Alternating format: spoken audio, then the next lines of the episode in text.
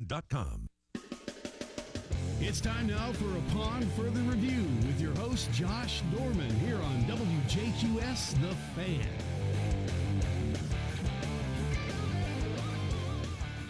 Welcome in for another edition of a Upon Further Review. I'm your host, Josh Dorman. We are in the Garner Dental studios, and you can join us via the Blue Cross Blue Shield of Mississippi. It's good to be blue. Text line 601 817 0106, or you can give us a call at 601 366 1180. Whether you're listening to us on 106.3 The Fan FM, 1400 AM, or online at WJQSTheFan.com. We appreciate you joining us wherever you are listening to us. We want to thank, we've got Bill. Welcome, Bill, in here uh, to the show. Hello, hello. Bill's on the board with us tonight, as uh, as always, and we've got uh, a fascinating show for you tonight. Is there's a tremendous amount of cover, and and, and listen, this is an unbelievable time for sports when you consider uh, the the women's championship just uh, ending uh, last night in in, in in an unbelievable game. Uh, you've got the men's championship, NCAA championship tonight. Uh, you've got baseball happening, all of the spring sports uh, at the high school and collegiate level. Uh, you've got the Masters, man. If you're a golfer, Masters Week is uh, is coming up, and uh, that is going to be an exciting event as well. So there's a lot to cover uh, on tonight's show, and we're looking forward to it, and uh, certainly thankful that you have joined us. Garner Dental Studios, Blue Cross Blue Shield, caller and text line. Also want to mention Jerry Brewer, a trusted choice advisor with Southern Gulf States Insurance. Contact Jerry at 601 952 3525 or at southerngulfstates.com. You know, Bill, I, I asked you when I came in, and I, I've got to I've got to tell you guys this, and I want to I want you to text me if you've ever uh, dug a a, uh, a, a trench or laid a French drain. Um, so I had this incredible idea that hey, you know what? I'm going to save a few bucks. I want to take on a little project around the house. Uh, we had to lay a French drain. It was about 100 foot uh, worth the drain. And so uh, a few days ago, uh, actually, it was on Friday evening. I just started digging and uh, laying my uh, my trench and and uh, had gotten all the materials and had the, uh, the the rock delivered, the whole deal. And I got about 20 feet in, and uh, the the lower back started talking to Uh-huh. me, and and I was like, hey, I think I'm a little bit bigger project than I anticipated. So Yeah. uh, I want to give a shout out right now to my guy Eddie Jones. Eddie and, and his crew came out and bailed me out this morning. Finished uh, up. and uh, I got about 25 feet in, and, and, and, and they came out and dug the rest for me. So, Eddie, if, if you and the guys are listening, you guys are amazing, and I appreciate you coming out this morning and, and, and, and helping me out. Uh, and then also, I've got to tell you, I don't know about your wife or or, or spouse or or um, or significant other, but I'm going to tell you something. My wife is amazing, and you know, I came, she came in today, had the day off from school. She's a school teacher. The kids were at home. She went and ran some errands, had lunch with a friend, and she comes back and uh, we we were we had the the pipe I think at that point uh, laid. I was working obviously today, and she gets out there and starts shoveling rocks. Oh, yeah. starts transporting rocks, and and she just sent me a picture, uh, and and she's near about got that thing finished. Well, there you go. So uh, listen, that's a proud husband moment. So. Um, Somebody deserves a dinner. I tell you, she. I'm going to have to take her somewhere really, really Mhm. nice because she she outdid herself uh, with with uh, with that. So terrific. Uh, I hope your spouse is as good as mine. They they probably aren't. Mine's amazing uh, and the best. But I hope you have a great one anyway. Uh, so again, I want to welcome Blue Cross Blue Shield into the family.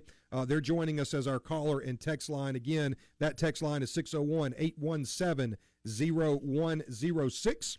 And the caller line is 601 366 1180. We'd like to hear from you uh, on any of those platforms. Want to start out? I mentioned something last week, and what a neat story uh, coming out of Clinton. The Lady Choctaws. I mentioned that they were uh, they had won their semifinal contest and they were victorious uh, yesterday over Lee. Uh, Mississippi College, the Lady Choctaws were ranked number nine in the country. Lee ranked number two, uh, and uh, they defeated Lee yesterday three to zero, and that allowed them to win the Gulf South Conference Spring Championship Series title. Uh, so congratulations to Coach Longabaugh and the uh, the Lady Choctaws, uh, 14 of which hail from the state of Mississippi. And if you've not picked us up before and this is your first time, we are highlighting Mississippi athletes. Uh, we we like to use this first hour for high school athletes, but 14 of these young ladies graduated from Mississippi high schools and are now playing for the Lady Choctaws and are now champions. So, congratulations to the Lady Choctaws who win uh, the 2021 Gulf South Conference Spring Championship Series uh, in uh, uh over there in Clinton. Uh, Want to talk about a little bit about the women's NCAA champions. Uh, that was an amazing game. Stanford wins. Arizona has a shot to win it. and what a terrific tournament the ladies had uh, and it was a lot of fun to watch. So Stanford now, Coach VanDerveer, uh, I, I, can't remember. It's been something like 33 years, Bill, in between championships. Something like that. It's been been a while back so, in the 70s. so she wins one back in the 70s or, or mm-hmm. potentially 80s, and and then comes back and wins one. She runs a first class program uh, out there in Palo Alto, uh, and Stanford uh, wins the women's championship. Now, one of the stories that you've heard come out of that tournament has been that of the Arizona head coach. I, I hope I pronounce it correctly. If I don't, uh, forgive me, but it's Adia Barnes or Adia Barnes. Uh, she is the the women's coach for uh, the University of Arizona uh, women, and she had a situation in the semifinal contest where she's in a huddle and she thinks it's a private moment with her team uh, but basically, my understanding is, and I haven't seen a video of it, but she basically flips the double bird and and uses some some very uh, uh, uh profane language. I thought um, everybody knew that these days nothing is private when you're out in cameras everywhere and microphones everywhere. That that's my thought. Like, yeah, do you not know that somebody's watching you? With the with the invention of social media, mm-hmm. iPhones, everybody has professional photography yep. at their fingertips.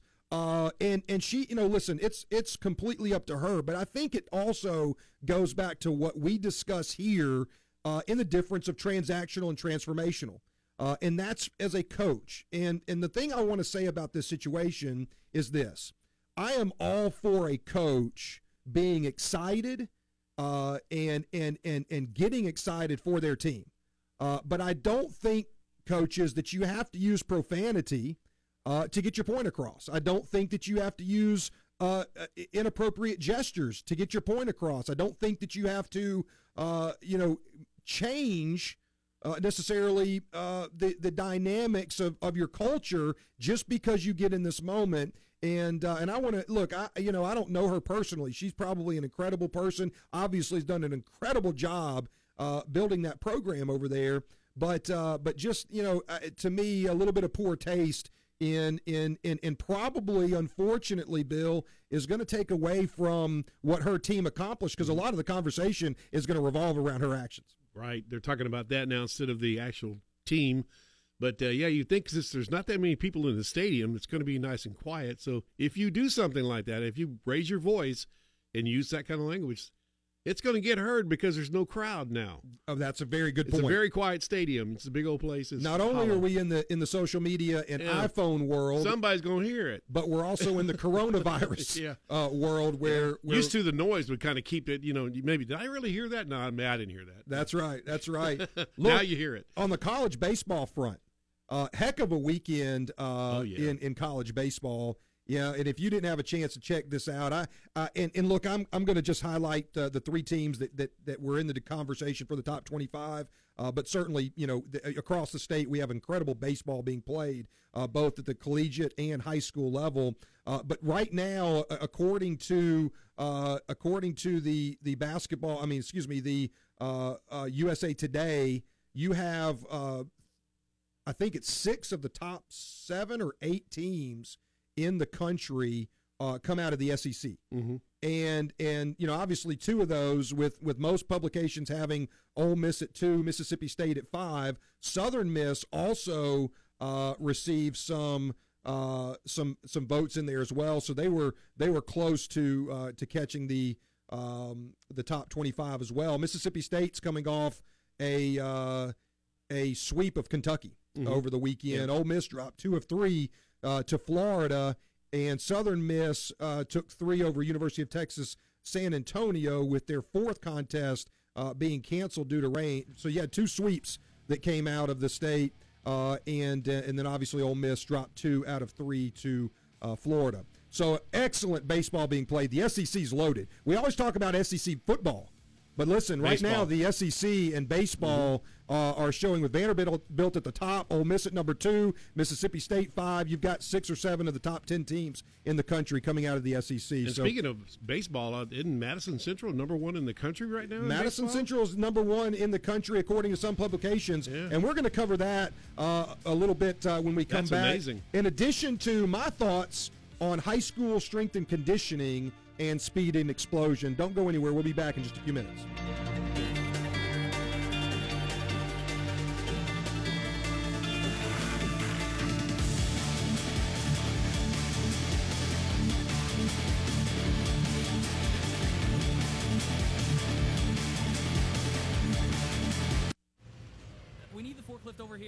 Indeed knows unexpected growth can stretch your business thin. okay, those molds need to be adjusted. The shippers are coming at noon, so we gotta get this done. Like at Dennis's plastic startup, to stay flexible, he needs to get started hiring right, right away. I need Indeed. Indeed, you do. And the moment you sponsor a job on Indeed, you get a short list of quality candidates from our resume database. Visit Indeed.com slash credit and get a $75 credit for your first sponsored job post. Terms and conditions apply. Welcome back to Upon Further Review with your host, Josh Dorman on WJQS The Fan. Welcome back into the Garner Dental Studios. Garner Dental Group is a collection of 18 dental and orthodontic offices conveniently located across Mississippi. Uh, they provide complimentary whitening for new hygiene patients. You can check out their interactive map at lakegarnerdentalgroup.com to find one of their five metro locations, as well as others across the state and region, or give them a call at 601 271 8710. That's 601 271 8710. Again, we've got the Blue Cross Blue Shield of Mississippi. It's good to be blue. Text line and caller line. Text us at 601 817 0106 or give us a call at 601 366 1180.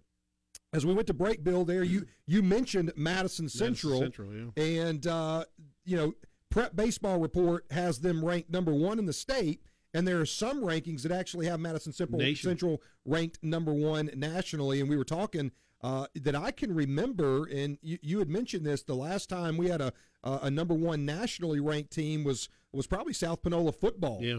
and uh, that was in the Lance Pogue years. Uh, probably the year they won the uh, the what what what some say they were you know national championship or whatever Yeah. uh, for for high school football. But but Madison Central either way is obviously uh, getting it done. They're they're currently eighteen and zero.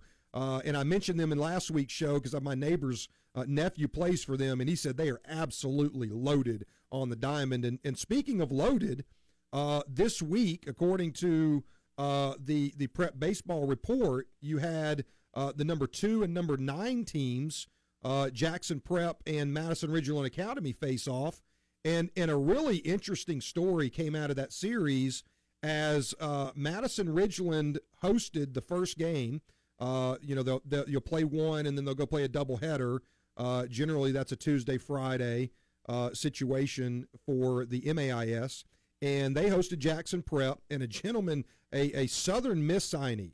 Uh, we talked about Southern Miss earlier, and listen, one of the things I, I forgot to mention uh, before we went to break, ran out of time, was when you look at it. I'm going to do the research on the on the attendance figures, but we have three of the best venues in in college baseball uh, to take in. You got Dudy Noble, Swayze Field, uh, and the Pete Pete Taylor Park down in Hattiesburg, uh, and all of those are amazing places to take in uh, a game, and and just a great job by all those programs. And listen, the fact that they are all very successful. But uh, so a Southern Miss signee, uh, Nick Mazzo uh, from Madison Ridgeland Academy, throws 119 pitches. Uh, he is um, 16 strikeouts in, and Madison Ridgeland Academy wins the game 3 1. However, the pitch count rule in the MAIS is 110 pitches, whereas in the National Federation of High Schools and MHSAA, it's 120. So MRA wins at 3 1 on the diamond, but ends up having to forfeit at 7 0 because of that pitch count situation. And uh, and so they dropped that one, and then the two teams split in the doubleheader. And I believe it was a gentleman, uh, either Braden or Bryce Jones uh, from Madison Ridgeland, threw an absolute absolute gem in the second game, and then Jackson Prep uh, came back and won the third game. I b- believe fourteen to four. But here's something about that series. I, I've been told that, that there were upwards of twelve or 13 division one baseball players on the diamond for that series goodness now when you look at the reason and the majority of those the majority i would say probably at least nine or ten of those are committed to mississippi state southern miss and ole miss and uh, just some unbelievable talent here in the metro when you when you look at the prep baseball report you've got uh, in the top uh, uh five you've got three uh, uh, Jackson metro area schools. Madison Central 1, Jackson Prep 2, Hartfield Academy over in Flowood is number 4. And joining out the top five is Tupelo High School and Sumrall, which obviously Coach Knight is no longer at Sumrall, but the, the machine is still rolling. And I'm not so sure he doesn't have a son uh, still, at, Sumrall uh, pitching down there for him. He's now the pitching coach at Jones College. Uh, he has done an amazing job with that baseball program down there. But that's your top five. Uh, and then you add Madison Ridgeland Academy at number nine, and you have four of the top 10 teams in the state coming out of the Metro, uh, and, and, and just some incredibly talented baseball teams uh, currently here in the Jackson metro area. Uh, failed to mention when we started, but our guest at, uh, at the 630 time slot, so our next segment is going to be a gentleman named Diedrich Clark. And, and what we're going to talk to him about is something that's that I'm very passionate about, and, and we're going to lead into it, and we'll, we'll talk with him next. But – the, the conversation is going to revolve around strength and conditioning at the high school level, even go beyond that to the junior high and elementary level. Uh, what are our kids doing? Uh, what's safe? Um, what uh, what does that need to look like? And here's one of the biggest failures, in my opinion, in high school athletics: the model of having a head coach responsible for strength and conditioning is a broken model. And let me explain to you why a head coach is an expert in their specific sport, we hope. Uh, we hope that they understand the game at a high level and that they know how to communicate that game to their players. That's the coach's responsibility. Uh, a lot of head coaches have zero experience in speed and explosion or strength and conditioning, whatever it is that you want to call it. And so what happens is these coaches wind up uh, doing things that they either read about or they see, but they have no expertise in teaching, which brings in uh, prevent you know potential for injury. It brings in uh, or do we have the right lifts, etc. So let me go back about seven years ago. I took over as an athletic director. And one of the first things that I realized, I was a coach and athletic director, which is a whole other story for a whole other day. The model of having an athletic director that's also, you know, a coach on campus is is probably failing us as well. Uh, but it's very standard and, and it happens. But uh, the model from having a strength and conditioning coach that's that's that is is not dedicated to strength and conditioning at this at your school is one that that that is is a massive issue. So we we made it a point that we had to hire a full time strength and conditioning coach. Now this this coach also coached uh, a, a sport. He was an assistant football coach as well. But his number one job on campus was to write strength and conditioning programs and oversee the strength and conditioning uh, for all of the high school athletes on campus. Why is that important? Well, number one, he was responsible for making sure that every student athlete understood the specific lift they were being asked to do. Number two, two, he also understood that the importance of strength and conditioning changes with the sport. That not everybody needs to be doing Olympic lifts 24 7, 365. Uh, there are different muscles, tendons, joints used in different sports, which, by the way, young people, if you're listening, be a multi sport athlete. Be a multi sport athlete. Don't, don't specialize. Uh, I'll get on my soapbox on the specialization model later. So let's stick with strength and conditioning. So what happens? I, I go and I talk to a, a Division One athletic director at the time, and I said, "What's the most important person in your athletic department?" You know, I'm thinking he's going to say the the the development guy or uh, you know somebody like that that's raising money or uh, you know whatever it is. And he said the biggest culture driver in his athletic department was his strength and conditioning coach. And he said, here's why.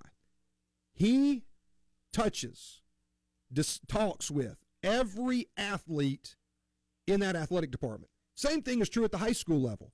Whoever is responsible for the weight room, for strength and conditioning, speed and explosion, gets to see every athlete, gets to understand about their day, gets to know them, and is a massive culture driver when it comes to that athletic department. So I want to encourage everybody. We need to have specific strength and conditioning coaches over our athletes. It needs to start at the right times, and every athlete needs to understand the right way. Coaches, I'm not hating on you, but you know that you didn't go to school and you didn't grow up in the weight room.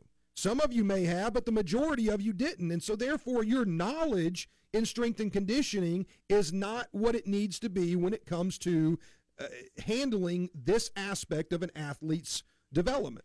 Now, here's why strength and conditioning is important from a psychological perspective. A great strength and conditioning program can elevate an athletic department faster than anything else. If you develop these athletes physically in the right way, preventing injury, then you will also develop them mentally to be more confident, to be uh, to be better physically, to where you know whatever their respective sport is, they're not having a physical breakdown.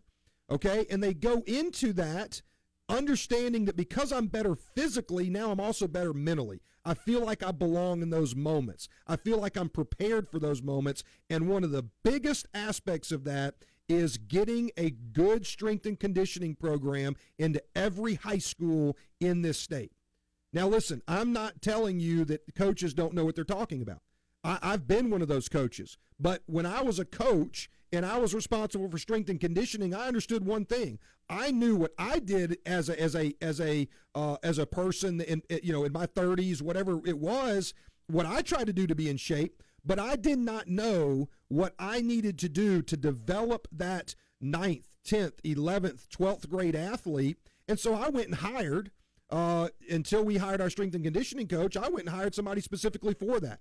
They came in in the mornings, lifted our guys. And, uh, and I feel like that is a massive, massive need. And the model of head coaches being responsible for strength and conditioning is a model that no longer works. We need to, to, to think about injury prevention. We need to think about overall development. And we need to understand the importance of a culture driver and having the right person in our high school uh, weight rooms. Now, we're going to talk in a little while in the next segment with Diedrich Clark about these things as well as what are some lifts that you can you can be doing uh, it, it, everybody should be doing uh, what are some mistakes that everybody's making, uh, you know, at that level? And, and maybe when can we start? Uh, I have a fifth grade and a second grade son. Uh, and, and so at what level, due to uh, all of these issues related to growth plates and, and, and overall development, at what level can we start doing what things, body weight exercises, uh, moving into the weight room with uh, with no weights, bar only type exercises, ensuring that we're getting proper technique before we move into hey, let's throw uh, four 45s, let's throw you know four plates on each side and let's sling it up and, and get a good grunt out of there and, and, and have a hernia for, for, for 10 years down the road. So we're going to talk to Diedrich Clark uh, coming up next. We'll talk about those things and more. You are listening to Upon Further Review with Josh Dorman. We are here on 106.3 FM The Fan, 1400 AM, and WJQSTheFan.com.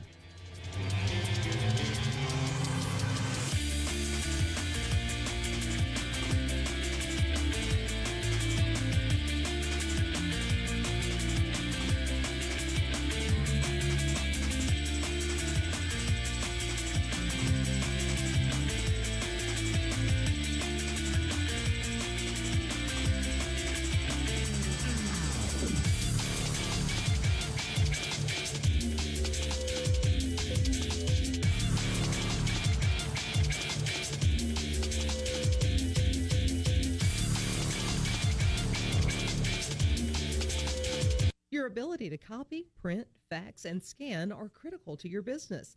Unitech, an authorized dealer for Canon and Kyocera office copiers, printers, scanners, and software, is your source for dependable sales and service in the metro. Meet Shane Humphreys with Jackson Eye Associates. In looking at options for our multi location practice, Unitech listened to our needs and followed through with exceptional products and customer service. Unitech, proven and over 33 years strong. Visit us at unitechtoday.com. Welcome back to Upon Further Review with your host, Josh Dorman, on WJQS The Fan. And welcome back in. Upon further review, we are in the Garner Dental Group studio here on 106.3 FM The Fan. Uh, the Blue Cross Blue Shield of Mississippi. Uh, call and text line. You give us a call at 601 366 1180 Text us at 601 817 0106. We are uh, thrilled to have our next guest. Uh, he is the uh, manager and performance specialist at the Body Shop Edge in Brookhaven. He's a, Diedrich is a U.S. Marine Corps veteran, decorated International Masters USA Track and Field Sprint Champion, and the world record holder that uh, also began working with athletes and clients after starting Beast Build Athletics and the Beast Speed Academy. He's certified United States uh, of America track and field coach who also has certifications in functional training, sports nutrition, and performance training. Uh, he is obviously the right person to have the conversation that we are ready to have. Diedrich, are you there, my friend? Yes, sir. Thanks for having me. Oh, no doubt, man. It's great to have you. And listen, uh, I got to know Diedrich. For those uh, wondering, eh, Diedrich uh, did a track and field clinic for me. He did the uh, strength and conditioning part as well as uh, some uh, motivational speaking that he did for us there and did a phenomenal job. And, and, and what he brought to everyone's attention was, and Diedrich, I want you to speak on this, was that not not the same strength and conditioning program doesn't work for every athlete or every sport. Is that a true statement? Uh, very true. Uh, there's there's always different demands. You know, when it comes to sports, you have your straight line speed, your, your lateral speed, the ability to get on and off the ground. Um, you know, braking forces. In track, you don't have a lot of braking forces. You know, but you talk about football and basketball, uh, those types of sports you're going to need those. so, at the Body Edge, tell us a little bit about what you do down there in Brookhaven. Uh, I mean, I train, man, I, I've trained bull riders, professional baseball players, football players, basketball. And what I do is I just try to focus in on what their demands are. So, how can I train you to be better at what it is that you do? So, whether that's, you know, improving contact time or you know, time under tension, whatever it may be. I try to uh, detail that to, to the needs of athletes. Um, so I, I, train young kids, so, so average Joes on up to your pros. there you go. Everything in between. Hey, I am an average Joe, and uh, and you know what? I'm okay with that, Diedrich.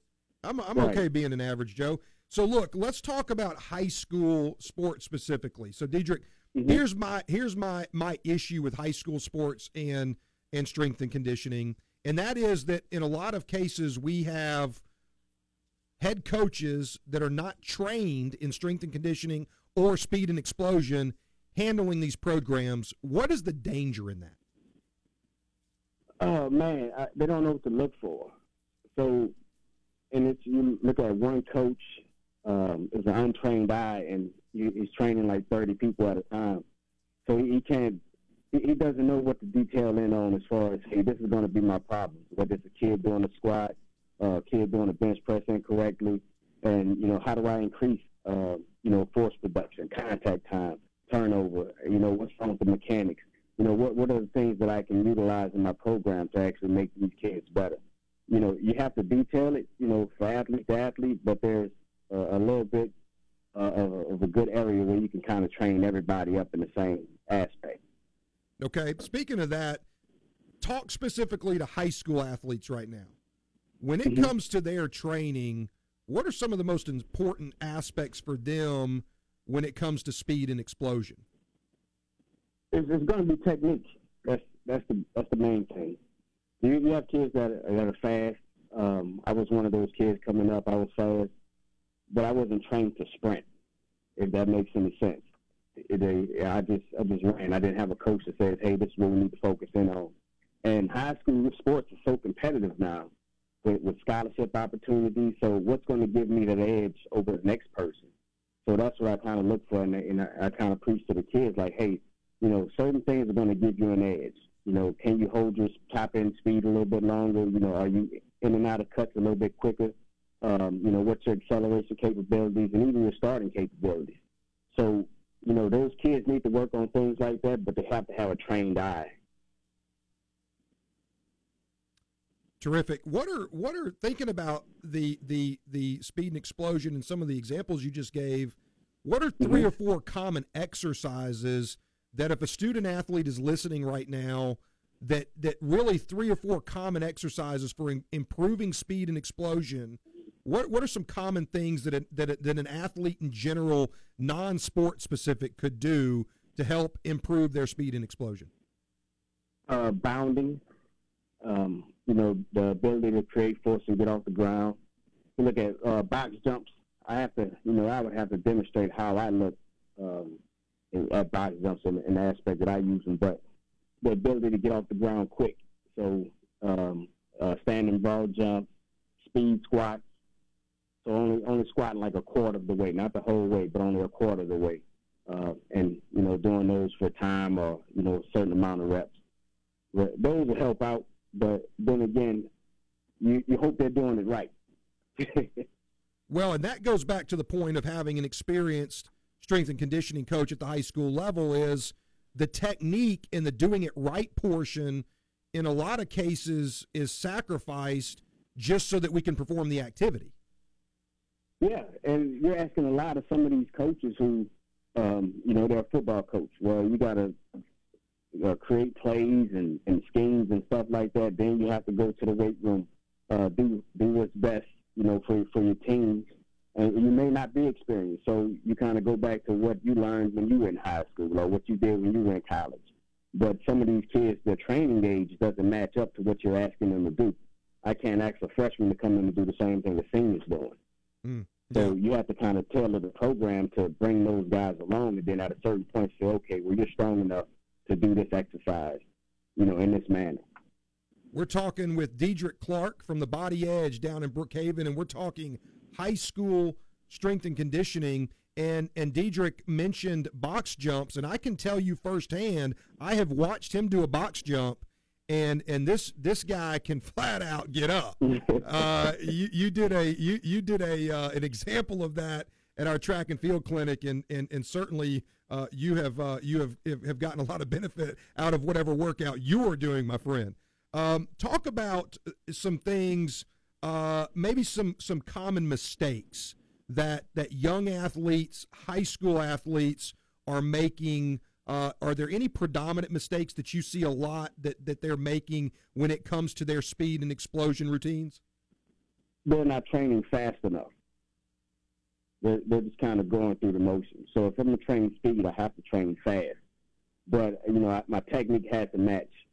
So uh, even when it comes like speed squats, I want to perform. I want to perform them a certain type of way. Um, I want to perform maximal sprints, but I want to start sub max to where my technique is is on point, and then when I move up to a maximal sprint, everything matches up. So a lot of them are training too slow um, just kind of going through emotions and doing things just to say that, hey, you well, I did something. Mm. Yeah, that's a great point. And and if you're a coach out there and you're listening to this, that's something to look for. Are we going through the motions, or are we are we are we operating fast to increase that speed and explosion? If you're an athlete, you just heard a great opportunity of one thing you can change in your workouts. I want to ask you about this, Diedrich. You are uh, part of the Tsunami Barbell Advisory Board for training and development based out of Columbia, South Carolina. Uh, tell us a little bit about what a tsunami bar is and how you use it in your instruction. It's it's my go-to. Um, I use it for bench press, squat, deadlift, whatever I could think of that I would use a, a regular bar for.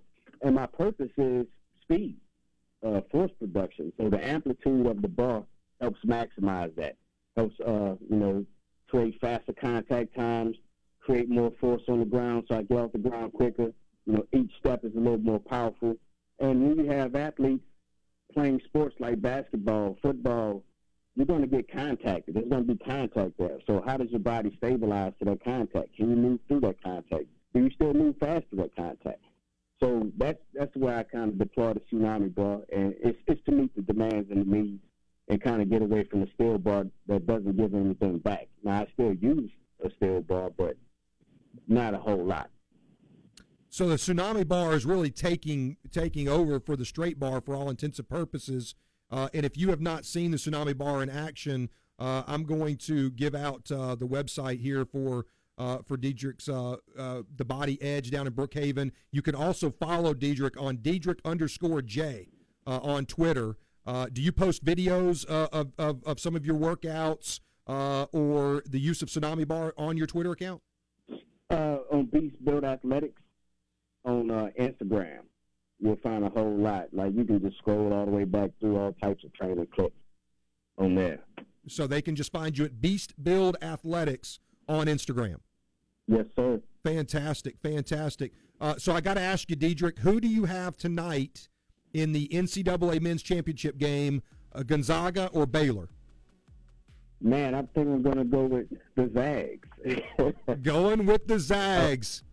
Yeah, that, that was a crazy finish the other night. Man, it's unbelievable. Diedrich, we appreciate you taking a few minutes with us, talking some high school uh, strength and conditioning, strength and conditioning as a whole. You can follow him uh, at uh, Diedrich underscore J on uh, Twitter. And Diedrich, give me that Instagram one more time. Beast Built Athletics. Beast Built Athletics. That's Diedrich Clark. We appreciate you so much. We'll be back with more upon further review here in just a few moments.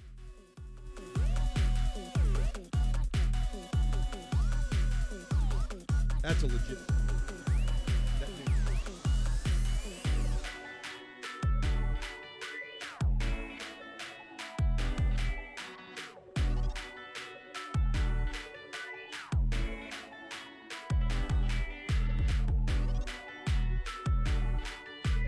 situations. Welcome back to Upon Further Review with your host, Josh Norman on WJQS The Fan.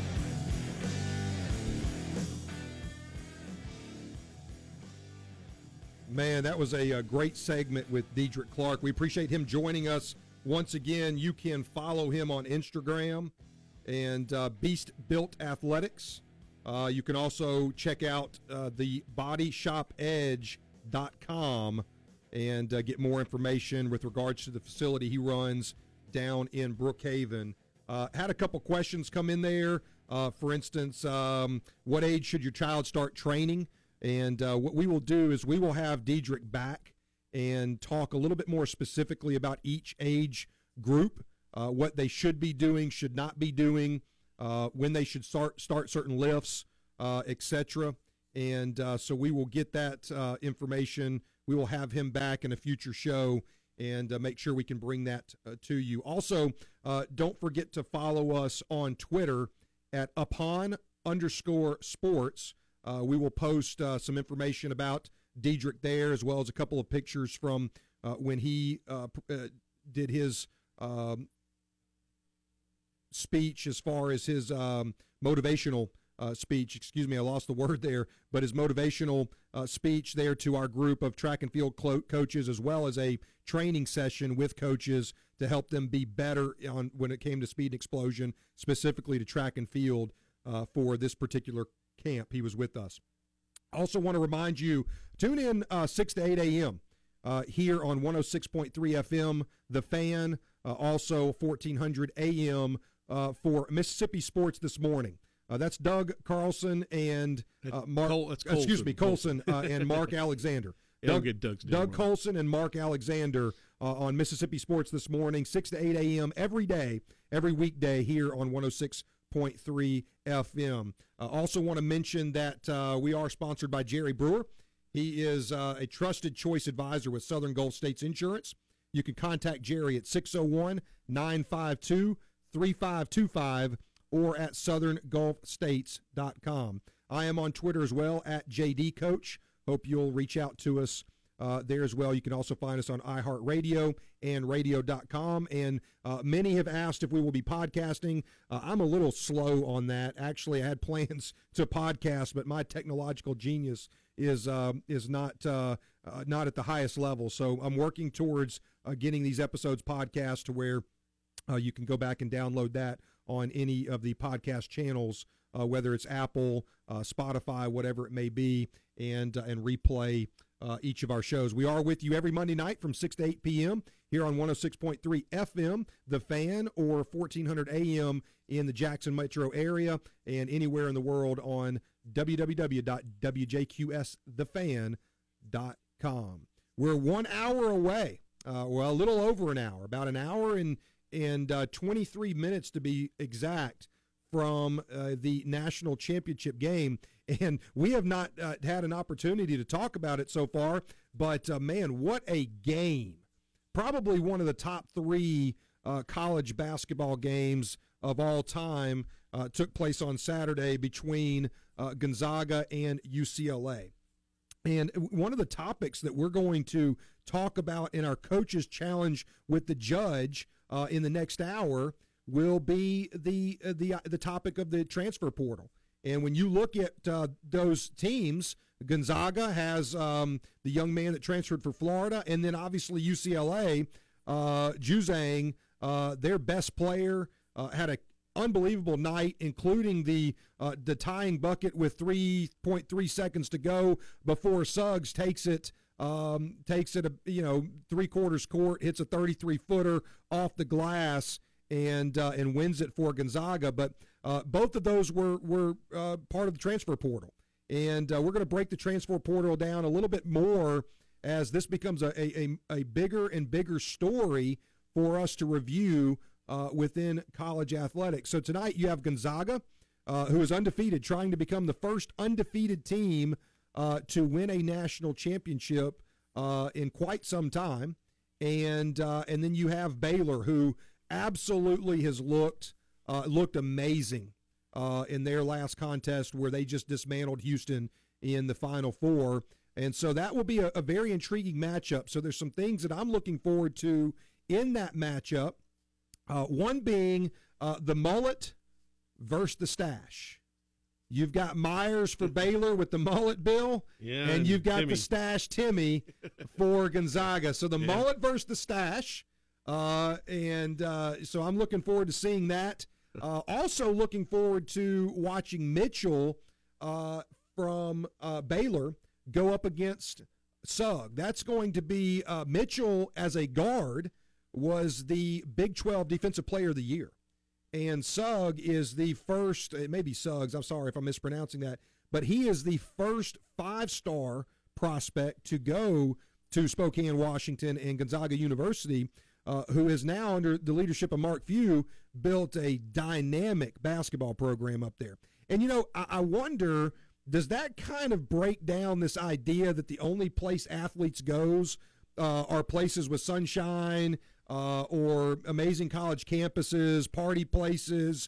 Uh, you know, you hear that a lot about. You know, those are the driving forces behind decisions for these for these athletes. But but ultimately, you know, Timme's from Richardson, Texas. Uh, you know, he was Oklahoma was all over him. Uh, you know, obviously he was he was he was a Big Twelve. Uh, you know, somebody he was a hot ticket in that area of the country, but he still chose that Mark Few and Gonzaga was the best program for him. And and I think you know that's going to be a topic that we cover with the porter as well. The portal is the importance of the program that you're going to. You know, the importance of the coaching staff the importance uh, of the atmosphere. And Mark Few has certainly done an absolutely incredible job building a basketball program up there in Spokane, Washington, and he builds it based upon his players. He doesn't always go after five, five star. You don't have to have a team full of five star. In fact, you can look at a lot of teams this year that had significant amounts of five star players uh, and and we're 500 or just a little bit better.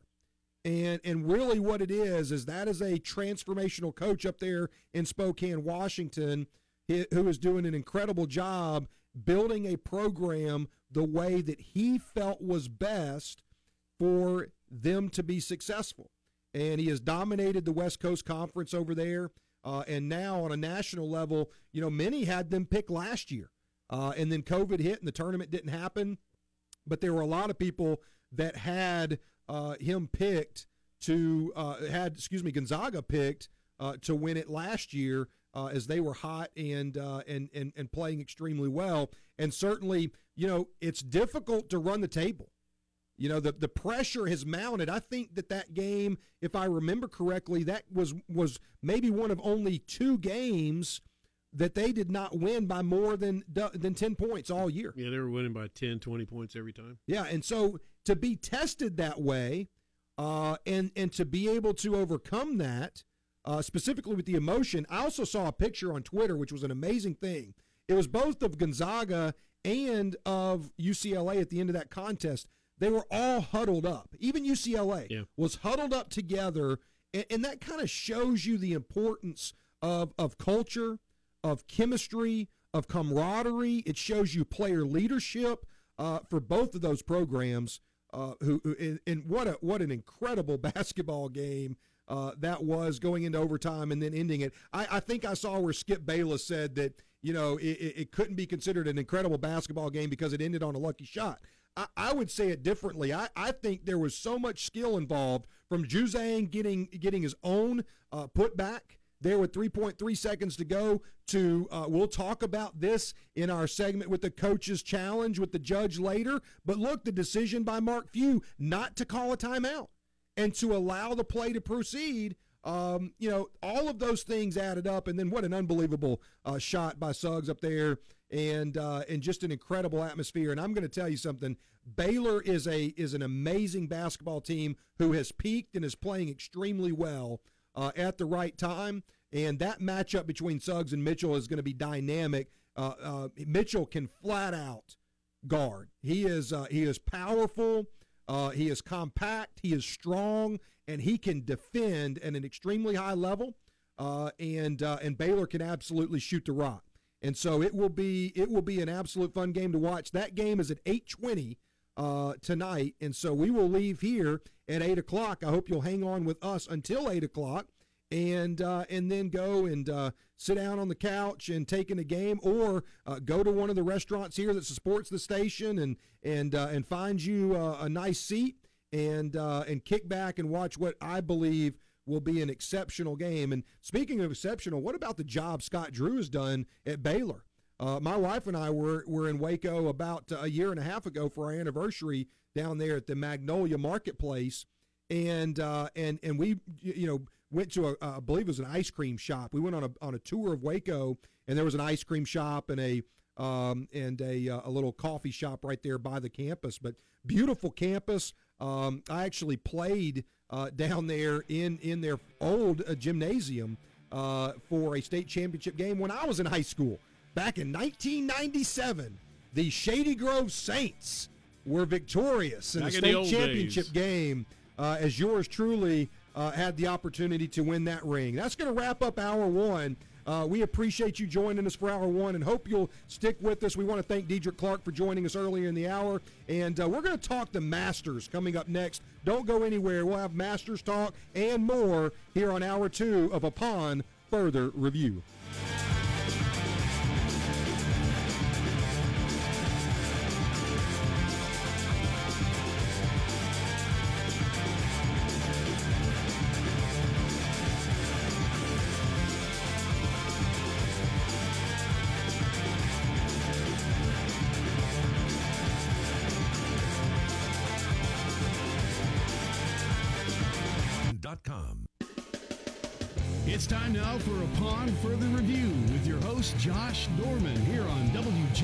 WJQS The Fan. And welcome back in to the Garner Dental Group studio. Garner Dental Group is a collection of 18 dental and orthodontic offices conveniently located across Mississippi. They offer complimentary whitening for new hygiene patients. You can check out the interactive map, lakegarnerdentalgroup.com, to find one of their five metro area locations. Or any of the others across the state and region, you can also call them at 601 271 8710. Uh, the Blue Cross Blue Shield of Mississippi text line 601 817 0106. I just posted um, information on Diedrich Clark. We've had uh, uh, several of you reach out to figure out uh, how to get in touch with him. And uh, so I posted that to the upon underscore sports Twitter. Also uh, retweeted that from my personal Twitter at JD Coach. Uh, so you can go check that out. It has his website, the Instagram he mentioned. Uh, and also, we're going to have him back to talk about uh, more specifics with regards to age specific workouts, uh, how to incorporate some of the things that he does. And also, uh, several of you have asked what a tsunami bar is. And I would, it's, it's spelled just like the tidal wave tsunami. And I would encourage you to, um, to Google that tsunami bar and uh, and look at some of the workouts. It's a it's basically a bending straight bar is what it is, and it allows some really explosive movements. Uh, and he, you know, obviously Diedrich also said that uh, you could check out check out his Instagram. So go to our uh, Twitter page. That's uh, upon underscore sports, uh, and or you can go to my personal one at JD Coach, and you can link in with Diedrich down there at the Body Edge shop uh, there in Brookhaven. They are building a 10,000 square foot facility down there as they continue to grow and train athletes. And I saw him in action there at the clinic that I hosted for track and field, and it was phenomenal. Uh, just some of the movements he did uh, with band work, etc., was was incredible. So for those of you that have texted in asking about that information, uh, you can check that out uh, there on on on our Twitter pay, on our Twitter handles uh, for uh, for both myself and the show.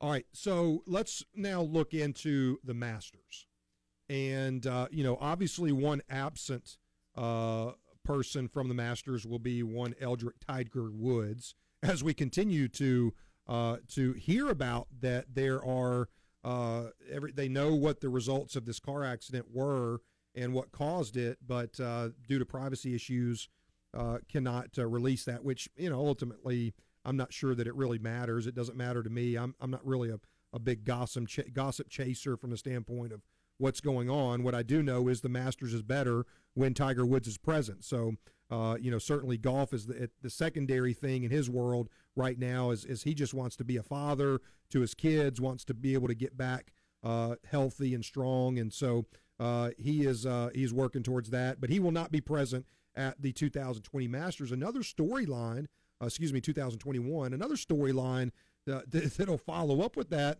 is also that mm, we just played a Masters about six months ago in November. And so, uh, you know, everybody will be returning to Augusta, Georgia. And, uh, and, and thankfully, they, they uh, chose to uh, continue to have the Masters in Augusta, Georgia, which uh, we'll get into later in the show uh, with regards to Major League Baseball and their decision to move the All Star game. Uh, we'll have more on that as well as the transfer portal with our coaches challenge with the judge, Jim Judge, uh, and we will welcome him in at 7:30 uh, to discuss uh, both the MLB decision as well as the transfer portal. so, you know, when we talk about the Masters this year, no Tiger Woods. When you look back over the past champions, obviously Dustin Johnson won it in 2020 uh, November, uh, just here recently. But but a very intriguing storyline took place over the weekend, and that is uh, Jordan Spieth, who had not won in three and a half years on tour. Now he had been getting it together over the last few weeks. He had, uh, you know, he had been hitting the ball a lot better, uh, been putting a lot better, and and some things that I read. He basically said, "Hey, look, I thought I hit it well enough and put my posi- myself in positions uh, I just didn't make putts. Well, he made putts, and a lot of them, as he won the Valero Texas Open uh, down in San Antonio, Texas, uh, this past weekend. And he did so uh, with some pressure from Charley Hoffman. Uh, the the chip in, I believe, was on 13, and then uh, I think he birdied 15 to bring it to within one. But Justin, excuse me, Jordan Spieth ultimately uh, came out victorious. And I think that's huge because I'm not so sure that a start, you know, Jordan Spieth won the British Open after his collapse at the Masters. I believe that was in 16. But but really I think from a confidence perspective, his him questioning himself, and that happens often in golf. If you play golf, you understand that that uh, you start uh, you know tinkering with certain things, and and certainly as as as a uh, golfer myself, and, and very much a novice, not a not a professional golfer, and by any stretch of the imagination, but you start trying to to work on little things and it starts to get in your head and I think that built up in in Spieth but but what an awesome storyline as you go into uh, Justin Johnson uh, is going to be defending Jordan Spieth coming off of a win and uh, and then you have the usual suspects including Brooks Koepka who is coming off of uh, a knee surgery um, I believe I read that he had a dislocated kneecap about a month ago had it operated on uh, and and is now a month removed and plans. He showed up in Augusta and he plans on playing. And uh, boy, that would be a phenomenal feat. Uh, to I've had some friends that have had the the tendon issue that holds that kneecap in place, and I've actually witnessed uh, that thing come out, and that is a you know when that kneecap's sitting over there on the on the side of your knee, not at the top where it's supposed to, uh, it's not any fun. So you have uh, some some some very intriguing storylines as the Masters comes up. This is an incredible week for sports when you consider all that's going on. It's a big time, uh, obviously, game tonight with the NCAA championship, Masters week. You just came off the women's championship uh, finishing up. Baseball just getting started off, and Bill and I were just talking earlier about the Texas Rangers, Bill, opening up their season in in their new stadium there in Arlington, Texas, to a packed house. Packed house, yeah. Did did around did, forty thousand? Did we feel like we would be in this moment? You know, a year ago when everybody's calling for no fans anywhere, uh, and the state of Texas opened it up and said, "Hey, you know, come one, come all," and the Rangers took advantage of that. Yeah. The only thing you have to do, they, they they're saying you have to wear a mask, but I was watching the game today. We're in a whole lot of people in the stands with masks on. Yeah, not not any social distancing and few No. masks. Uh, I think we certainly are, are getting to a point where where there's some lethargy there. People are Uh, tired of the people are tired of it. Um, I would continue. Listen, I, I you know I get it, and I, and I understand everybody has a different perspective there. Um, you know, I, I I I am so grateful for uh, for all of those who have taken advantage of. Uh, if you choose to get vaccinated, whatever your your your your deal is there, uh, but from a sports perspective, to think that you just had forty thousand fans uh, in a stadium uh, to in a ballpark to watch a baseball game here in April, basically one year removed from the worst of of. Of, of you know the be- I should say the beginning stages, not the worst. I mean the worst came August and then late in in uh, in in twenty and early this year uh, from the standpoint of our area and as a country. But when you think about that, I I- you know I think just as a sports uh, you know, enthusiasts, we got to be thankful that the opportunity has arisen now to get people back in the seats. Got to say, who who would have thunk it? That's exactly right. and look, you know, the other part to this uh, is is you know the Rangers, you know, are going to struggle more than likely. I think they're you're, they're picked to win 69 uh, to, to have 69 wins on the year and uh, to basically finish last in their division. Uh, but when you look at that, you know, it, it, it, one of the things that they'll be known for coming out of this year is look, they had a packed uh, the, a, a packed stadium there for their first contest. So that's um, you know that's a cool little story coming out of Major League Baseball that needs uh, a little a little help in in the story category. You, you you know the Masters Augusta, it's beautiful. Uh, beautiful weather. There's a lot of drama in Georgia right now, and uh, certainly will be great for the communities over there. Uh, always a beautiful course. You know that they're going to have an incredible shape. Uh, I would like to one day have the opportunity to go just because I want to see if you really can get a pimento cheese sandwich for like a dollar fifty.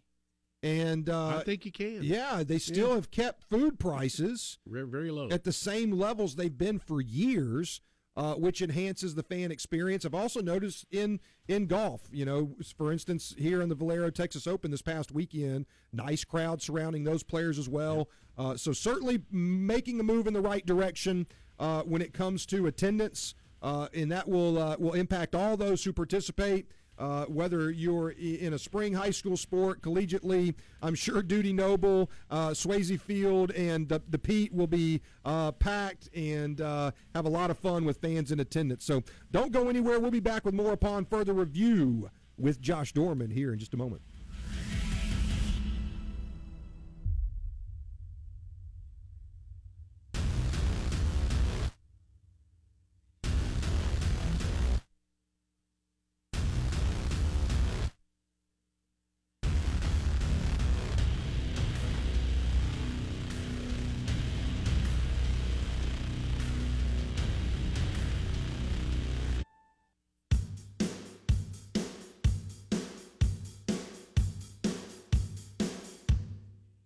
Welcome back to Upon Further Review with your host, Josh Dorman, on WJQS The Fan. Welcome back in. Upon further review, I am your host, Josh Dorman. We are in the Garner Dental Studio. You can text us on the Blue Cross Blue Shield of Mississippi. It's good to be blue. Text line 601 817 0106. We want to know what you think about the transfer portal. Good, bad for college athletics? What are your thoughts? We'll be dealing with that with the judge and the coaches challenge with the judge in the last two segments of this hour.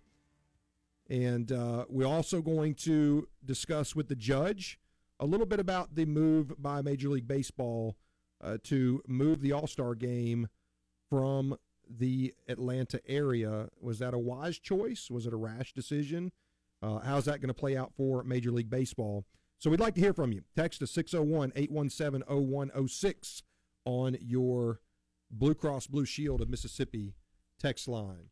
Uh, we are in the Garner Dental Studios, and we want to uh, say a thank you to Jerry Brewer. And uh, Jerry is, is another one of our sponsors. He is a trusted choice advisor with Southern Gulf States Insurance. You can contact Jerry for all your insurance needs. He does commercial, uh, property and casualty, uh, vehicle, whatever you need. 601 952 3525 or at southerngulfstates.com. So, Bill, Jackson State football. Prime, Coach Prime is in town and uh, just got beat 34 14 by Southern. How do you think that's going over in Tiger Country? Didn't go over well with him, I know. He was talking about how bad they played in the third quarter. And they've been playing bad in the third quarter for some reason. It's just like you can't figure out what's going on there. You know. Yeah, sometimes halftime is not good for teams. Sometimes yeah. teams are built better to keep their momentum, uh, and maybe that's the case there. And certainly, we don't want to have the conversation too early. Uh, you know, Coach Prime's doing a great job bringing a lot of energy uh, to Jackson State football. But one of the questions that I have about this is a lot of times these hires are made uh, for the bump that you get in certain areas, whether it's recruiting, notoriety, uh, maybe it's advertising for the athletic department, revenue increases. In Coach Prime's case, it looks like he brought Under Armour to town, uh, and certainly that will benefit the entire athletic department. But at some point, Bill, isn't it that the hype has to be also backed up yep. by substance. Got to back it up. And with some of these hires, and I'm, hey, look, we're four games in. He's two and two. Uh, it's a spring season. It's a really unique spot to come into. Just got the job. Uh, there's a lot still to do, and so I know it's early, but but I do think that there's a there there has to be uh, some substance and not just the hype. And and sometimes with coaches, you got to think this uh, Coach Prime was an offensive coordinator at the high school level mm-hmm. just this last year. And, and he wasn't a head coach. And when you come in and start overseeing the totality of a collegiate football program, we're talking about every aspect from recruiting to budgeting to transportation to culture to hiring a coaching staff, which it seems he's done a great job there. Uh, you know, all of these things, there has to be a substance, and you have to have the ability to parlay your opportunity into bringing that substance. And what'll be unique uh, is is to see, uh, you know, can he do that over time? That's something that I, I'll be really interested to watch. Is can Coach Prime, Deion Sanders, uh, can he do that? Uh, you know, over time here at Jackson State. Now, you know, when you look at him as a player, a lot of flash, a lot of flash, but he also did his homework. Oh yeah, big time film study. Uh, knew the uh, all the ins and outs of the receivers he was going to be going up against. Uh, but but there was also a flashiness to his game, obviously, you know, as well. And and so when you look at the coaching part of it, you have to ask yourself, you know, you're bringing in some exceptional talent, talent that Jackson State hasn't seen uh, in some time on the football field, which is a great thing. But you still have to be able to develop that talent. You have to be able to inspire that talent. You have to be able to get the best out of those players, no matter how many stars they had by their name. You still have to come into a program and create a culture uh, that can allow these young men to be successful. And so it will be a very interesting topic to, to follow over time here in the in the Jackson metro area as well as in the SWAC. Uh, he's going to bring a tremendous amount of attention and notoriety to Jackson State athletics, to SWAC football. Uh, but can the substance follow that up? Yeah, we know he's got the recruiting down because people are changing schools just, just because he's here. So you know he's he's getting some good recruits, and he's he's got another recruiting class to go here. So, well, I'll be honest with you. If I get a phone call, and, and, I'm a young man that's looking to transfer, or I'm a high school student, Deion Sanders is on the yep. line. Yeah, it might be a good idea to go. I, am I'm, I'm listening. At least going to talk. Yeah, there's no question. He has brought Jackson State to another level. Yeah. Uh, from the standpoint of notoriety and, and consideration. These players changing schools they've committed to already to come play for. it. Absolutely. So, you know. But here's the question. And that is a great point, Bill, because I don't think he's going to have any problem being the most talented team in the SWAC. What you do with that talent yeah. is ultimately what is going to determine uh, his success there at Jackson State because it's one thing to get them on campus, but it's another thing to have them prepared day in and day out to perform on the football field. He's already had a positive impact in so many areas. Oh yeah. Uh, you know, just in town, uh, you know, doing different things for the community. Uh, so you know those aspects of it, there is no doubt that that it's it is a terrific opportunity. Uh, my question is, and and look, I mean, if you know, I'd love to hear from you if you're a Jackson State fan.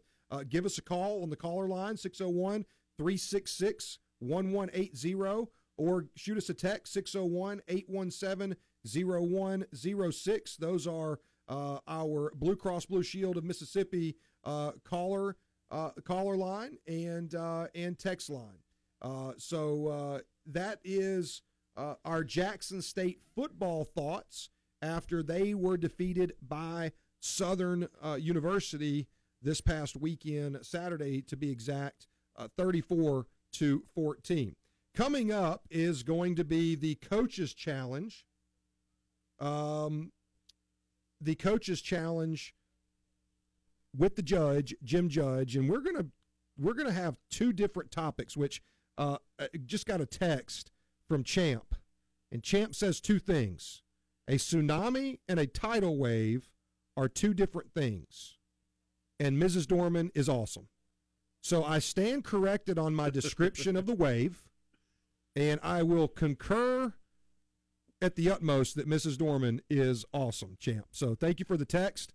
Uh, and if you want to text us, give us, shoot us a text 601 817 0106. Uh, that is the Blue Cross Blue Shield of Mississippi uh, text line. And that is our thoughts on Jackson State and Southern. And as I mentioned, coming up with the Coaches Challenge with the judge, Jim Judge, we're going to talk about the transfer portal. It's wide open. I, I looked today at just the number of players uh, that are transferring uh, just in basketball. And the list of, of those players is is absolutely incredible. Um, and uh, so we're going to talk with the judge about that. We're also going to talk with them about the decision to move the All Star game uh, from the Atlanta area. There's been a lot of pushback on that. And so we're going to get into that a little bit uh, we're going to challenge one another in our conversations uh, there uh, in that segment, so you won't want to miss that either. Want to remind you that we are in the Garner Dental Studio, and uh, Garner Dental Group is uh, a collection of 18 dental and orthodontic offices conveniently located across Mississippi. They offer complimentary whitening for new hygiene patients. Uh, you can check out their interactive map. I would encourage you to do so. Go to Lake Garner Dental Group com. You can see there are five. They have five metro locations. Uh, there are also others across the state and region, or you can give them a call at 601 271 8710. I was trying to find also there was a, a player from Kentucky that actually just announced today, Bill, that he was transferring.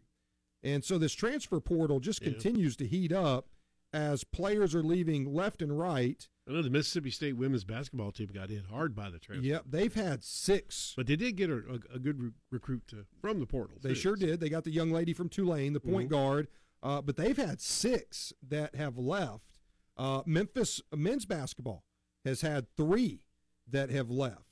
Uh, when you look at the final four, you look at Juzang uh, for UCLA. He was a transfer, and then the young man from Florida. His name is escaping me, uh, but uh, he was a transfer, and he went to um, to Gonzaga. Here it is, right here. Kentucky point guard Devin Askew is transferring out of the program uh, per at 24 7 Sports. Uh, he says it will be part of my growth in this game to explore a new opportunity and enter the transfer portal. And we're seeing a lot more of that. And that will be a great conversation to break down on its impact. What's its intent? Uh, why is it there? And uh, all of the other factors with regards to the transfer portal. And when you go back to when it opened up uh, in 2018, you've always had the opportunity to be a graduate transfer. Uh, but they created this after a study they did in 2017 and opened this up in 2018. And, and did it open Pandora's box?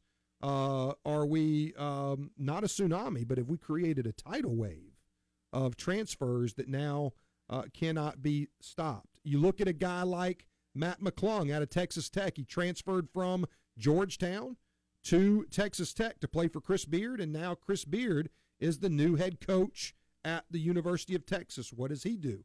In fact, I saw two players from Texas Tech that uh, had already put their names in the transfer portal as well. So that will be a very interesting conversation with the judge, uh, as will our conversation with regards to Major League Baseball. We'll also have his good call and bad call of the week.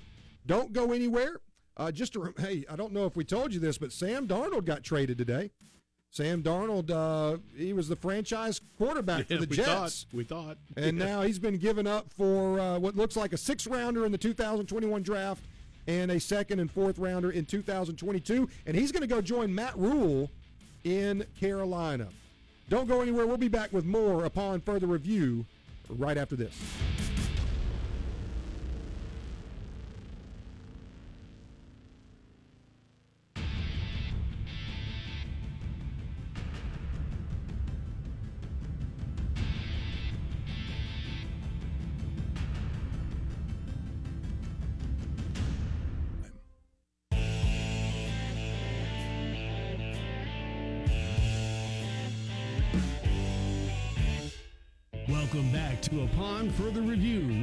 Host, Josh Dorman, on WJQS The Fan.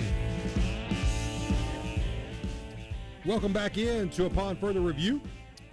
We are uh, excited to once again welcome in a regular segment here on the show called Coach's Challenge with the Judge. Jim Judge. Uncle Jim, you there? Yes, I am, Josh. Thank you. Yeah, so uh, you, you, you, you had to take some time away from uh, calling a softball game tonight, is that right? That's right. We got a little prep softball going on down uh, below me right now on the field here at uh, the beautiful campus here at Phoenix Country Day. And uh, yeah, it wasn't. It's not 70 degrees and sunny today. Unfortunately, it's 95 and sunny. Yeah, I was going to ask if you've hit triple digits yet. You know, we were right on the brink yesterday, and a lot of people. Uh, those Easter rabbits were really heating up. It was uh, pretty toasty. oh man, look over here.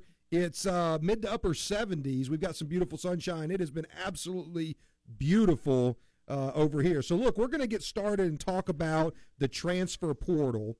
And I want to get your thoughts on that, but I want to give you a few statistics. The, the, the only ones I could find were from 2018, 2019. And since we have the men's basketball championship tonight, we'll use basketball as an example, okay? So in 2018, 2019, there were a total of 704 transfers in men's basketball. Of those 704, 324 transferred to a Division One program. 111 of those 324 were graduate transfers, which obviously could alre- already occur prior to the new, new transfer portal. And 79 waivers were submitted for the 213 remaining undergraduate transfers, with 44 of those 79 waivers uh, approved.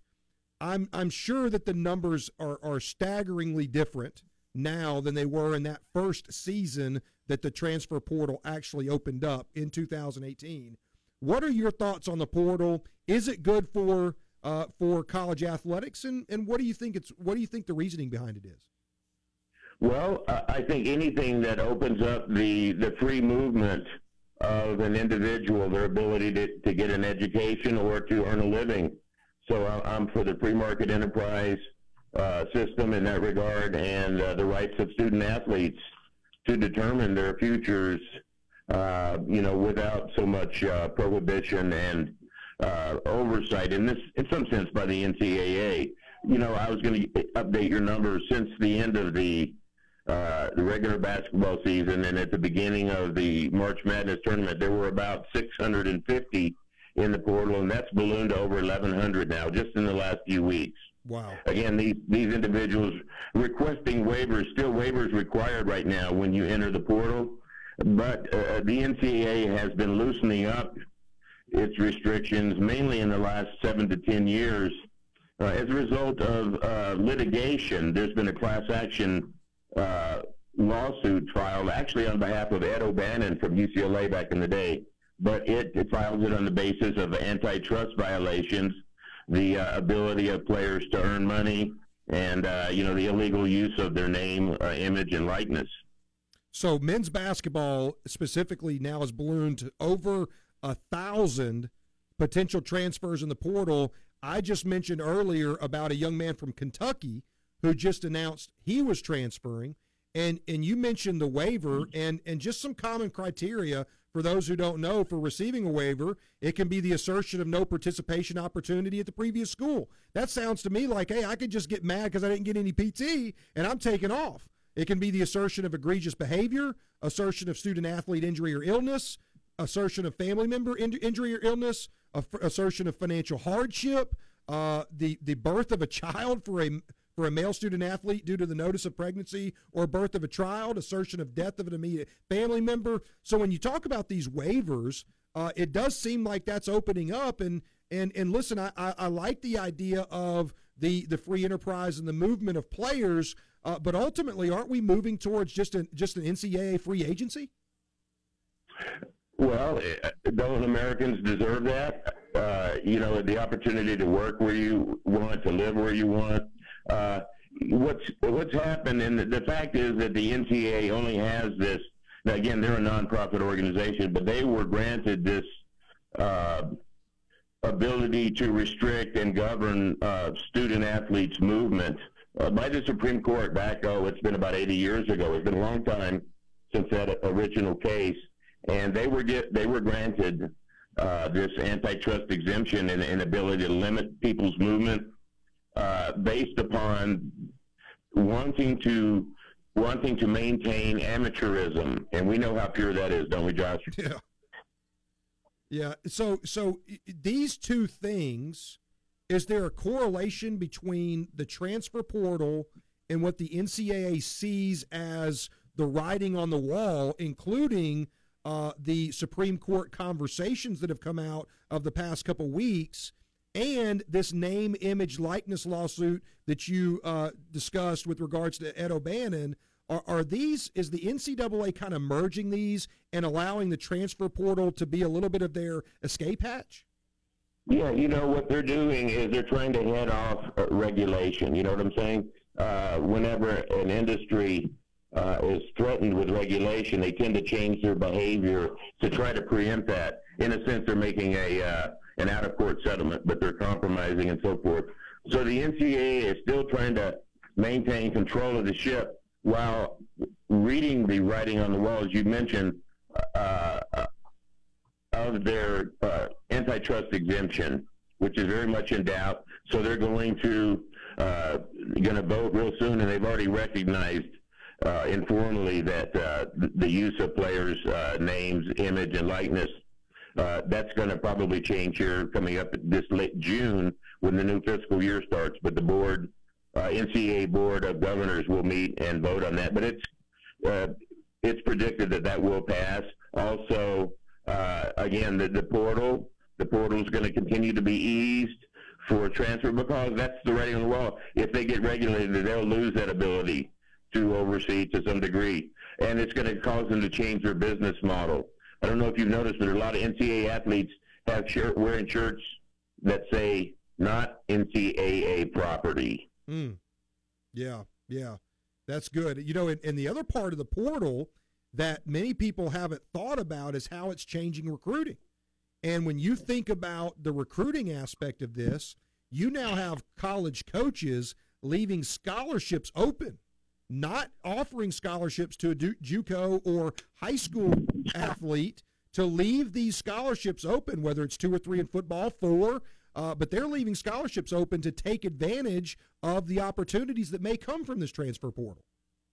Right, and and like you said, for the fifth year seniors, or the fact that you don't lose a year of eligibility if you get the waiver, and that's probably going to continue moving forward. But what you're also doing is you're stunting the natural progression. As I mentioned to you, uh, that COVID has stunted the entire world. You'll be able to see the year of COVID on tree rings and in ice cores because of the impact it's had on our environment, et cetera. But it's also made an environment from pre-K, from from uh, the family structure pre-K all the way through college education and even into professional careers. Uh, because of the hiring freeze, people that are graduating, there are no jobs that would regularly be there. So in sports, you're talking about high school seniors. You're talking about holding two or three spots for an experienced player that's going to transfer. Johnny Juzang from UCLA came from Kentucky. Oh, I'm so sorry for Cal, but uh, the, the fact is, you know that that's going to continue, and uh, we'll just get to see the fallout. But the NCAA is, is trying to preempt uh, more harsh ruling by the courts. Yeah, you mentioned Kentucky and Juzang. We talked about him earlier uh, in the show with regards to uh, what he was able to do for UCLA, and certainly you're seeing where a coach can get a a, a transformative player uh, through the transfer portal. Maybe somebody that's a, a four and five star that doesn't work out at their previous program finds new life, fresh air, and is able to really have an, an impactful year like Juzang did. You also have the young man, and again, I'm going to get his name researched here. I've been looking as we've been talking, but there's a young man from Florida who plays for Gonzaga, and he was also part of that transfer portal. We're going to have more with the judge on the coach's challenge. We're going to talk about Major League Baseball's decision to move the All Star game out of Atlanta. You will not want to miss that and more from the judge on the coach's challenge. Just a reminder, we're here in the Garner Dental Studios and we are sponsored by Jerry Brewer, a trusted choice advisor with Southern Gulf States Insurance. Contact Jerry at 601 952 3525 or at southerngulfstates.com.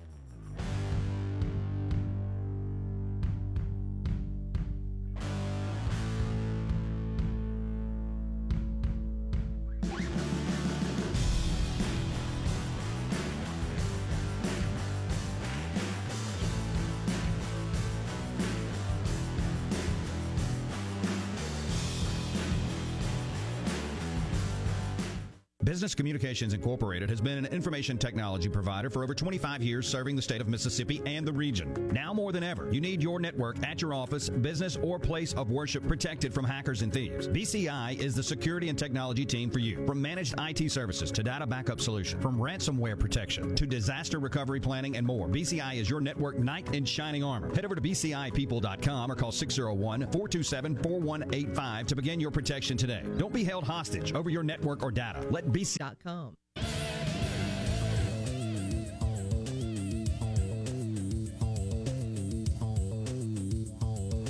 Welcome back to Upon Further Review with your host, Josh Dorman, on WJQS The Fan. Welcome back into the Garner Dental Group studio. We are joined for another segment and delighted to be so by the judge, Jim Judge, for more of the Coaches Challenge. And we're going to tackle the issue now with Major League Baseball and their decision to move the All Star game out of the Atlanta metro area in response to a Georgia voting law that the state legislature passed and the governor ultimately signed. Uh, I read something today uh, that said, Uncle Jim, that it is going to cost Cobb County upwards of $100 million uh, due to this decision. And I just wonder if Major League Baseball thought this through because ultimately the people that lose are not those that they're trying to stick it to from the standpoint of politicians, but the people that lose are the restaurant owners, the Uber drivers, the hotel uh, owners and workers, the vendors that would be there for the game, uh, and the people that they would employ for parking, and all of these other things ultimately are on the losing end of this decision. And I just wonder if Major League Baseball got this right.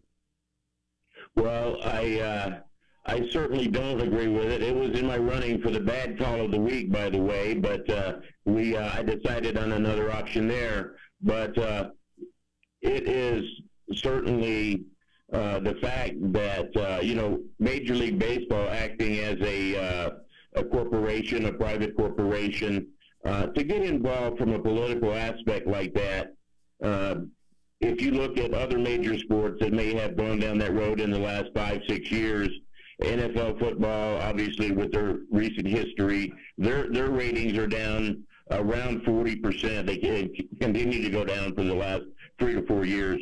NBA basketball, they had some uh, conflict over the China issue, and also uh, but very became very politicized in the in the last couple of years. And uh, if you look at their ratings, they too are suffering. So uh, Major League Baseball and Rob Manfred, the commissioner, certainly didn't uh, look at, at them as examples of what the fallout might be. Josh. You know, from a business decision, obviously, it just seems, you know, as a country, you know, take politics aside, we're, we're a divided country. That's what politics does to you. We've, we've mentioned that on the show that politics. And Charles Barkley mentioned it very adeptly, I believe, yesterday. Absolutely, he had a great take on that. Politics is intended to divide. Sports is intended to unite. The business decision here is that you are isolating fifty percent potentially of your patronage uh, so that you can uh, get into the political arena. And I just wonder if Major League Baseball thought this through or if it was just a, a complete knee jerk reaction uh, so that they could um, uh, kind of calm a, a, certain you know base of of, uh, of political folks that were putting pressure on them or whatever that may look like. It just does not seem like they thought this very well through just from, from the 30,000 foot perspective. And again, you hear the uh, you hear uh, senators uh, from Rubio to uh, Cruz and on and on, and they're threatening, by the way, to uh, revoke the exemption that Major League Baseball has and has enjoyed for almost 100 years. And so now they're saying, you know, all right, if you're going to get into the political arena uh, and aren't acting as, you know, because it, there's still a lot of question about the factual nature of the so-called voter suppression in Georgia, and you know, there's been some uh, misstatement of facts even by the president on the polls close at five. They don't close at five. You can't get water. You can't give water to anybody in line. Well, you can, but not if you're a political organization. But if you're a church, you certainly can. So a lot of uh, you know misinformation, blurring the uh, the facts in the case. Uh, but, but what I will say is that uh, you hear some of the sayings: "Go woke, go broke."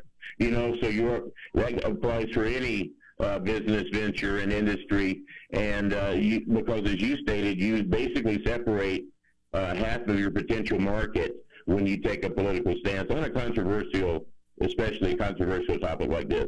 Well, and, and look, here's the other thing. Now you've got to move it somewhere. And so now you have to employ somebody within Major League Baseball to go read every state you're considering their voting laws to ensure that you don't undermine your own stance by taking it to another state that may have stricter voting laws. As as you know, certainly. yeah, pardon me for interrupting. There's been a lot of uh, speculation that they didn't read the Georgia law, uh, and and when the, you hear the uh, the opposition to the Georgia law, I have yet to hear uh, specifics other than a couple of the misstatements I heard. But uh, voter ID is basically to ensure election integrity. We talked about the integrity of officiating in major league sports, but this is this is the ultimate pinnacle for our country.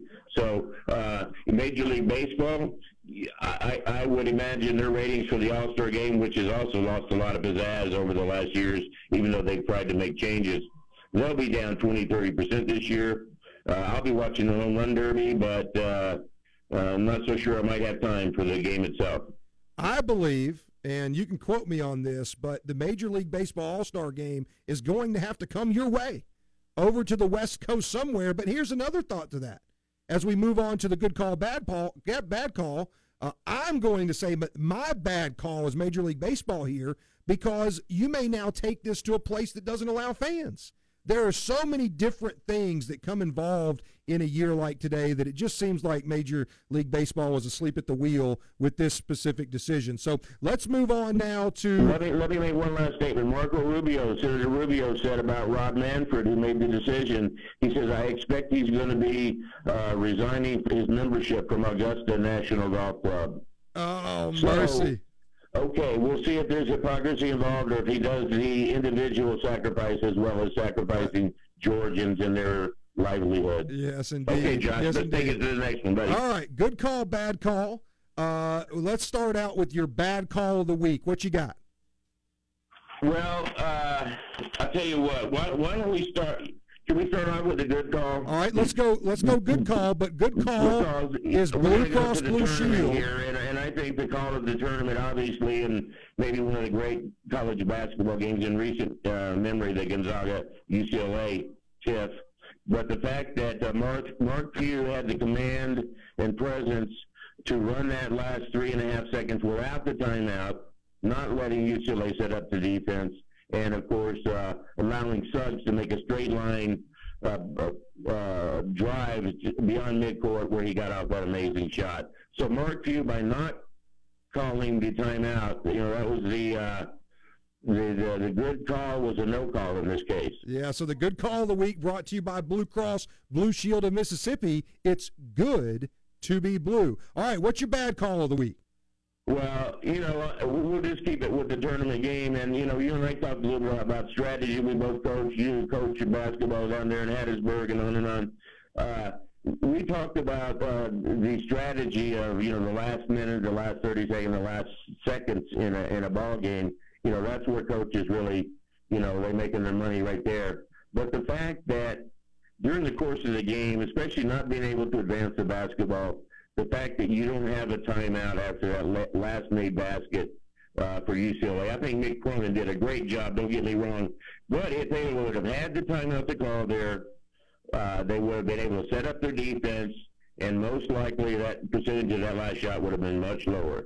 Wow. So you got so, uh, good call yeah. for Few, bad call for Cronin, who I, I concur has done an absolutely amazing job uh, there at UCLA. Is it a fantastic by coach? By the way, he was their fifth choice, Cronin. Wow. Wow. I think that worked out well for them, didn't it? Well, it fell into their lap, yeah, and it's great to see. Great to see them, you know, regain some of their program, you know, uh, luster. And helped by a, a very, very good uh, transfer portal player in Juzang that we mentioned. I'm sure Cal wished he had back. Uh, this year. All right, so uh, we got a last couple minutes, and I, I want to get your thoughts on tonight's game. Gonzaga Baylor national championship. Uh, we've got the we've got the stash versus the mullet. We've got Mitchell versus Suggs. Who you got tonight, Gonzaga or Baylor? Well, let me tell you, I, I'm torn. My eyeballs, from what I saw in the Final Four, tell me that you know Baylor is more physically strong, athletic. They're they're they're two guards. You know Mitchell and what's the other kid's name? Oh man, um, I, I, can't remember. Porter, I forget the other the other guard. Uh, they they are you know top shelf. They're really the cream of the crop. Uh, but in my pool, I'm just gonna I'm gonna mojo myself. I'm in a pool here with the school with you guys and if Gonzaga wins, I'll be cashing the C note. so, you know, not big time stuff, but, you know, we keep it interesting. And uh, so I'm, I'm going to have to pull for the Zags. I've never voted for them in a tournament bracket before, but I got them in my bracket. And so uh, I'm kind of scared of Baylor, but I'm rooting for the Zags. All right, you heard it right here on the Coaches Challenge with the Judge, Jim Judge, all the way from Phoenix, Arizona, joins us every week, and uh, we appreciate uh, appreciate him. And he's going Josh, with the Zags. Yes, sir. Josh, you got one more second? Yes, sir. All right. Uh, I wanted to correct myself from last week. By the way, I was corrected. I, I was throwing out when we were talking about you know all Mississippi. Uh, oh yeah. All-time I threw out Zoe Mourning, and my I was corrected by my great nephew, Joey Dorman, and he did the research, and he let you know. And I, I had a feeling when you challenged me, I was wrong. But I was looking for Purvis Short. There you go. Never nervous. Never Purvis, nervous One of the greatest pure shooters of all time. Out of Hattiesburg uh, High School and, of course, at Jackson State. Yep. But he was an awesome pure shooter for the Warriors. Terrific player. Terrific years. player. Well, Uncle Jim, we thank right, you for thank joining you. us. And uh, we'll look forward to having you next week. That's going to do it here on Upon Further Review. We're going to leave you with the wise words of Will Smith. Throughout life, people will make you mad, disrespect you, and treat you bad. Let God deal with the things they do, because hate in your heart will consume you too.